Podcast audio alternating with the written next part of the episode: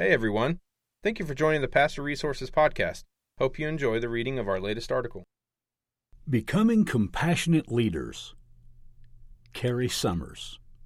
Nehemiah faced one of the most complicated and the most documented leadership challenges ever when God called him to oversee rebuilding the wall around Jerusalem. At that time, Nehemiah lived a thousand miles from Jerusalem and served as a cupbearer for the most powerful king of the day. Warlords in the area around Jerusalem certainly didn't want anyone rebuilding the wall because it would diminish their control over the people.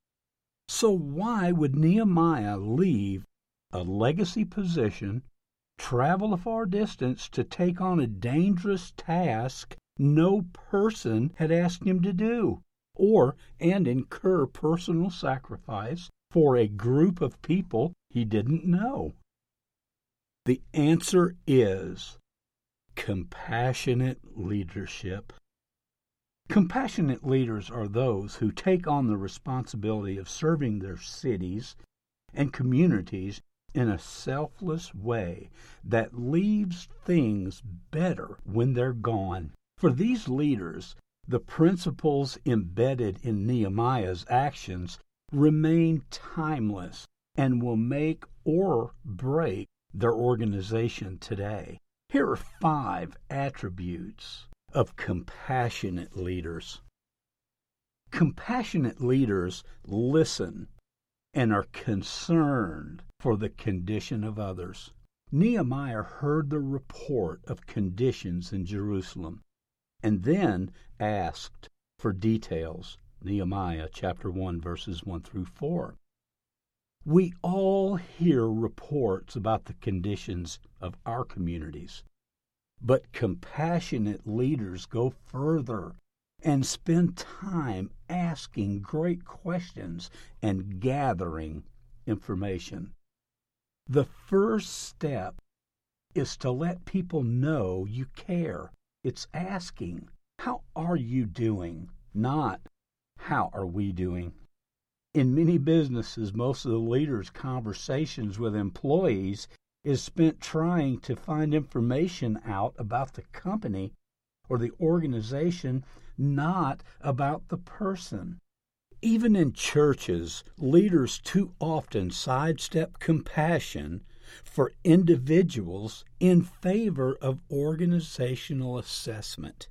Secondly, when conversation turns to the shared mission of the organization, too many church and nonprofit leaders simply won't, don't want to hear bad news.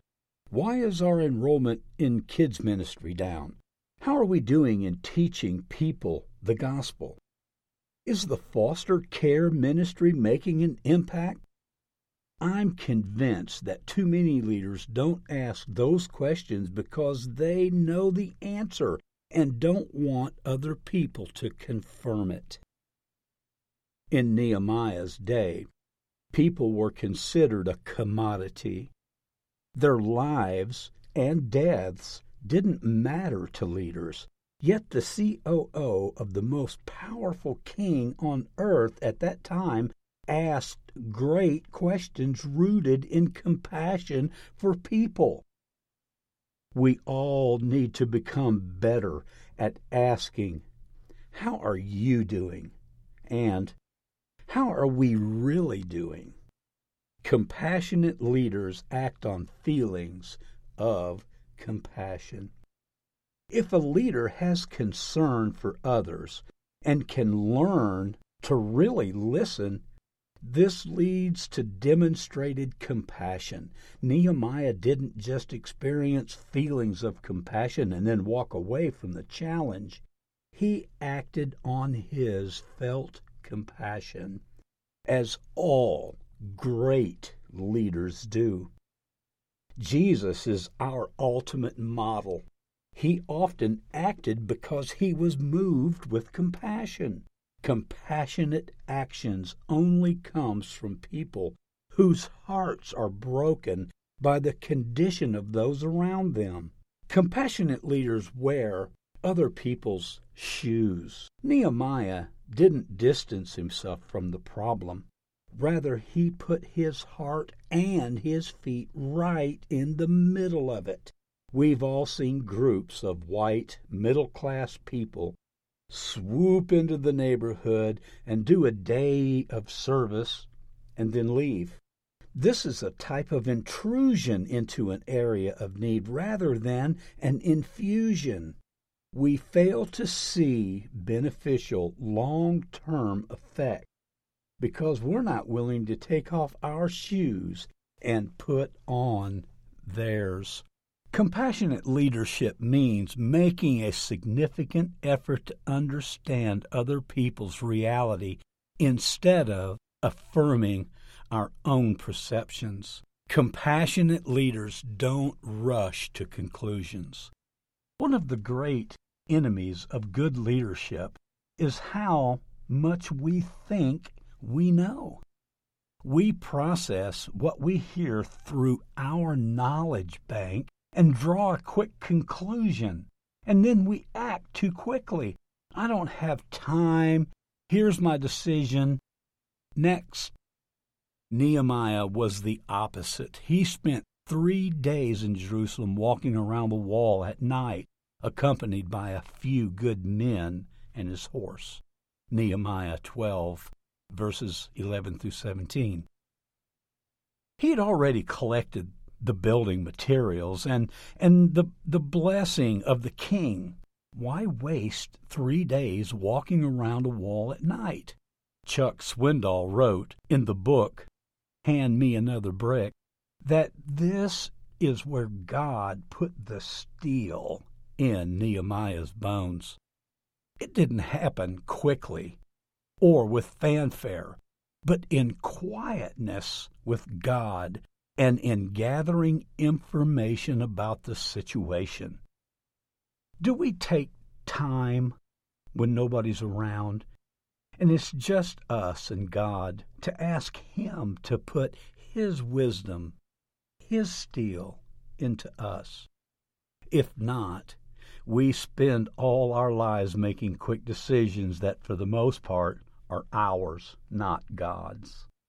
The only way to avoid making rushed and often wrong decisions is to understand and appreciate the silence and the waiting when it's just you and God. Compassionate leaders rely on God and recognize His power. During the approval process for the museum, we relied on a simple fact it was God's idea and His project. We were privileged to help carry out, but the museum wasn't ours. So we didn't worry about it. We let God give us inspiration when we encountered obstacles. Sure enough, at every turn, He kept showing up, giving us what to do and what questions to ask. Even in the most daunting meetings, we never came in with fear. Rather, we had an excitement about what God would do next. And at the end of all of those meetings, the work with all of those agencies, the, re- the results obviously stunned our law offices.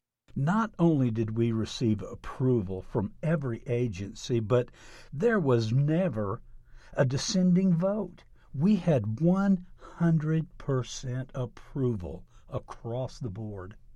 In the processes, I watched as God used all of my experience before then in the sporting goods world and in the retail world, theme parks, and more.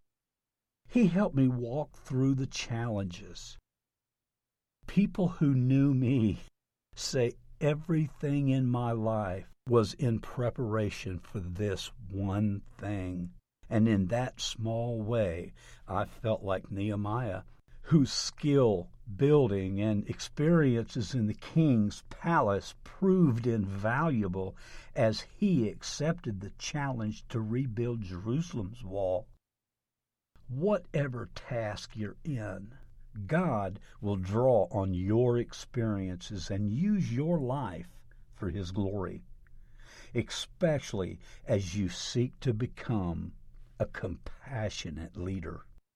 Adapted from City Serve, your guide to church based compassion. Copyright 2019 by Dave Donaldson, published at Salubris Resources, Springfield, Missouri.